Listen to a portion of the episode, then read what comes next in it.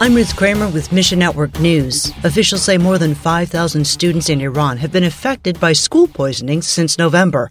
Lana Silk with Transform Iran tells us The government is trying very hard to whitewash it, but there's no getting away from the fact that only those girls who stood up against the government were attacked. While human rights groups and activists blame the regime, the government blames protesters. Videos uploaded to the internet show mostly female students gasping for breath and choking. They're literally locking these girls in their classrooms and sending in poisonous gases. And yet, hope remains. People in Iran have recognized how dark the land is that they live in, and they are turning to light and they're looking for it. Pray that seekers in Iran will encounter Jesus.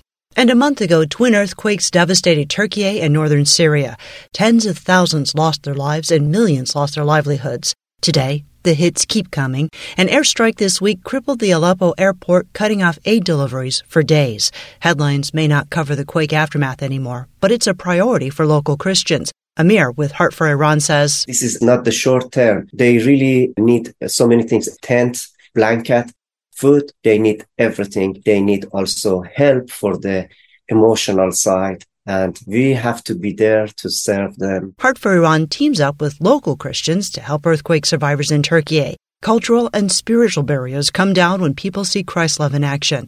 Find practical ways to help through Heart for Iran at missionnews.org. Jesus is there and asking your help for his love. Thanks for listening to Mission Network News, a service of One Way Ministries. We're listener supported by people just like you.